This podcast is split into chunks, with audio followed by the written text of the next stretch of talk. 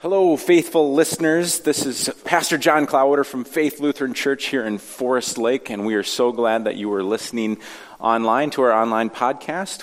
Welcome you to worship anytime on Sundays at 9 a.m.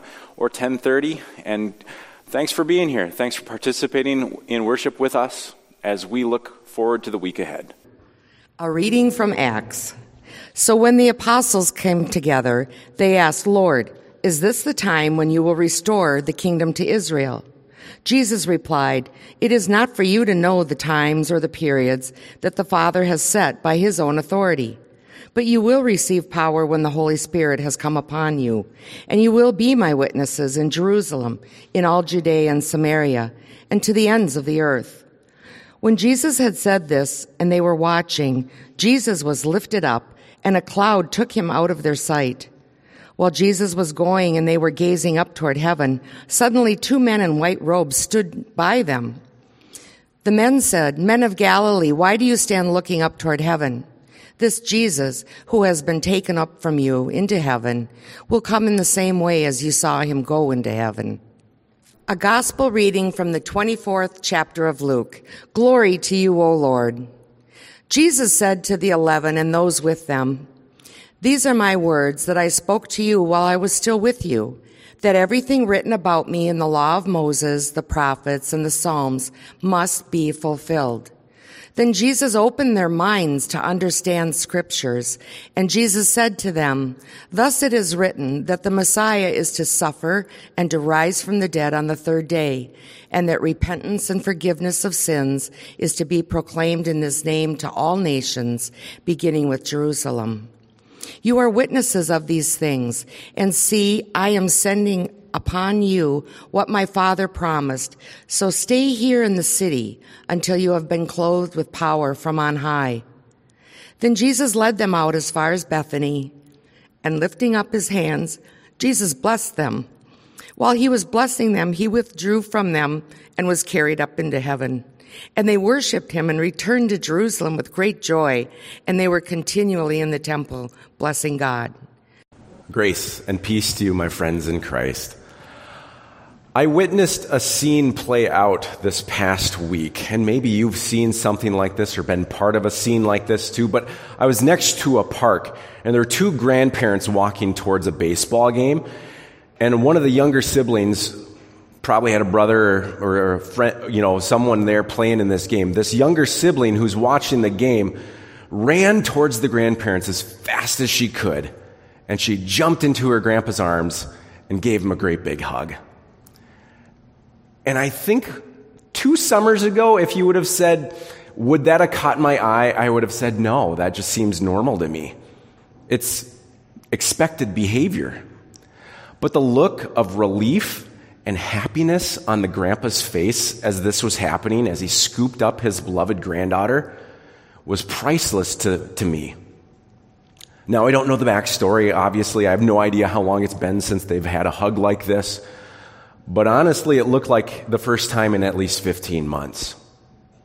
Now, I know not all of us have had these experiences yet. There are still loved ones out there that we have yet to hug.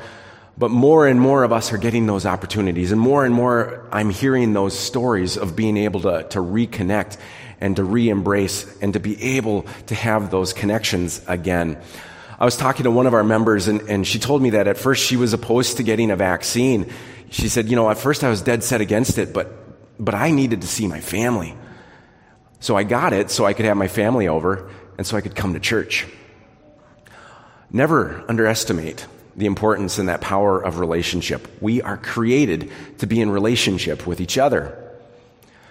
Thinking about our images of God, and, and, last week in our prayer minute, we talked about that and, and talking about the different images of God, especially on Mother's Day, of thinking of mothering God and, and the Spirit, how we are created in God's image. And so everything was thus created in God's image. Each race, each brother and sister friend of ours in Christ but also each culture and everyone across all of our differences was created by God. So God even created the people that we disagree with. God created them in God's image, and God made us. And so God made us to love one another and to be in relationship with each other. And God also helped prepare us for some of the challenges that we would face. And so I think it's interesting that here on this Ascension Day, and we, we lift up this story, that one of the other biblical char- characteristics of God that we often forget about is how Jesus actually prepared us for something as simple as absence, of not seeing each other. Jesus taught us what to do when Jesus wouldn't physically be there. We spend a lot of time talking about our personal relationships with God, whether that's through prayer or fellowship. We know that we can turn to God at any time, that Christ is truly our Savior. And we have a personal relationship with Christ. But we don't have a physical relationship with Jesus where I can just give Jesus a hug. We, we can't, you know, like Thomas, put our fingers in Jesus' hands and side. We can't, like the two men who were walking to Emmaus, break bread and have Jesus directly revealed to us right in front of our eyes. And it's because of Ascension Day. Because after Jesus comes back, the story continues. And here's how that played out. It's the very end of Luke's story, right? He's telling the disciples you know, this story of the road to Emmaus. He's telling these guys, and, and we know about how Christ has risen from the dead, and he returns and has this physical presence with the apostles and the other early leaders of the church.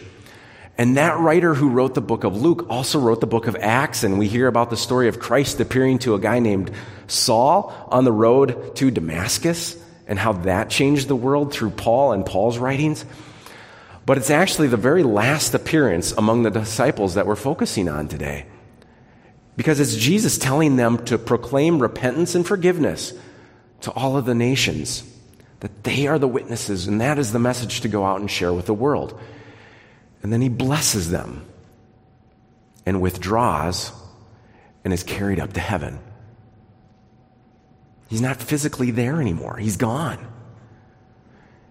And so we remember this story and we wait and we watch for Jesus Christ to come again.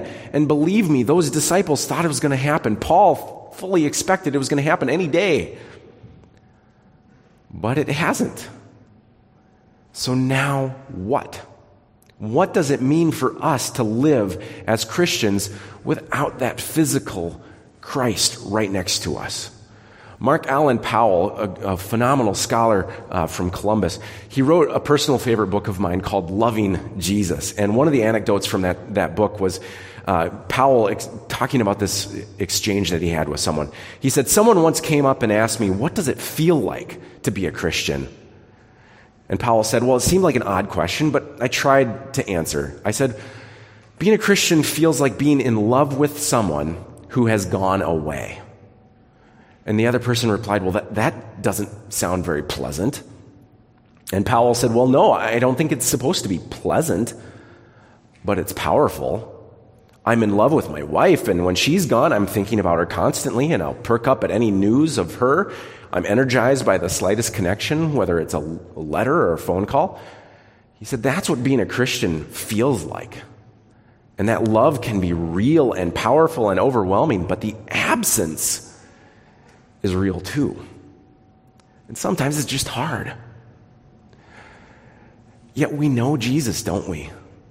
Like, Jesus might not physically be right here, but Jesus is definitely here. Jesus is definitely filling up this place or those places. Jesus is truly with us in our hearts, wherever we go. Jesus Christ is most certainly with us and present in the bread and wine of the communion that we'll have in just a few minutes. That wherever we are, whether we have that at home or here, we know that the food that we are taking in, it's giving us energy for the mission ahead of us. That is Christ with us. And Powell talks about that presence too. Mark Allen Powell said, You know, in the liturgies of our churches, Holy Communion is celebrated as a foretaste of the feast to come, right? It doesn't satisfy our hunger, but it does make us long for the feast. It seems to me that more often when we are taking communion, we should become more impatient. Enough with the appetizers. I want the feast. But of course, we have to be grateful for what we have. Grateful, but not satisfied. Because one purpose of communion, it's to feed our impatience, but also to remind us of the Lord's absence which allows us to experience just enough of His presence to increase that longing in our hearts. My friends, if Jesus Christ is the real presence found in communion and also found in baptism, which we'll be having later this morning as well with Jack and Ira, what does that mean for us? We are the ones who receive the communion. We are the ones who watch and participate in that baptism, and then we get sent out. Aren't we then the real presence of God, of Christ in this world for somebody else? Aren't we the ones who show the world what it means that Christ lives? So, how are we going to do that? I don't know about you, but I'm, I'm nervous for what's coming up for me. I'm leaving on Wednesday, and I'm about to put that to the test. God has a really interesting sense of humor, and God has called me into a complementary ministry that that I have been discerning and wondering and pondering and, and leaping into. I've been called to share my chaplain skills with the men and women of the National Guard, but I need some training on how to do it. So on Wednesday, I leave for an absence of 25 days. Now, this is just the first part of more training that I'll need to do next year, but I'm going to be on an adventure to Fort Jackson in Columbia, South Carolina for that first phase of, of chaplain training. And people have asked me how I'm feeling nervous, excited, curious, but also anxious. I'm, I'm, anxious about being gone. I'm anxious about leaving behind my family, my rock, my stability, because I know I'm going to miss them very, very much. But I also know because of technology that's available that I can see and talk to my family daily, that I can tell them that I love them, that I can be present even though I can't hug them or play catch with them outside, I'm still able to be present. So I have confidence that where I go, God goes with me, and that God abides with those who remain. Yes, absence can be really hard, but love, love is stronger, and love prevails, and love wins. I'm confident that Christ goes with you even when those struggles are real, that as Christ ascended to heaven, that Spirit of Christ is fully present with each and every one of us, and Christ's love will always be felt. Friends, we are never alone, just as Christ has showed us. Amen. Well, that's it for this week's sermon. Thank you for joining us. Look for more information on faithfl.org or certainly reach out to the office if you would like to receive weekly email updates. Thank you.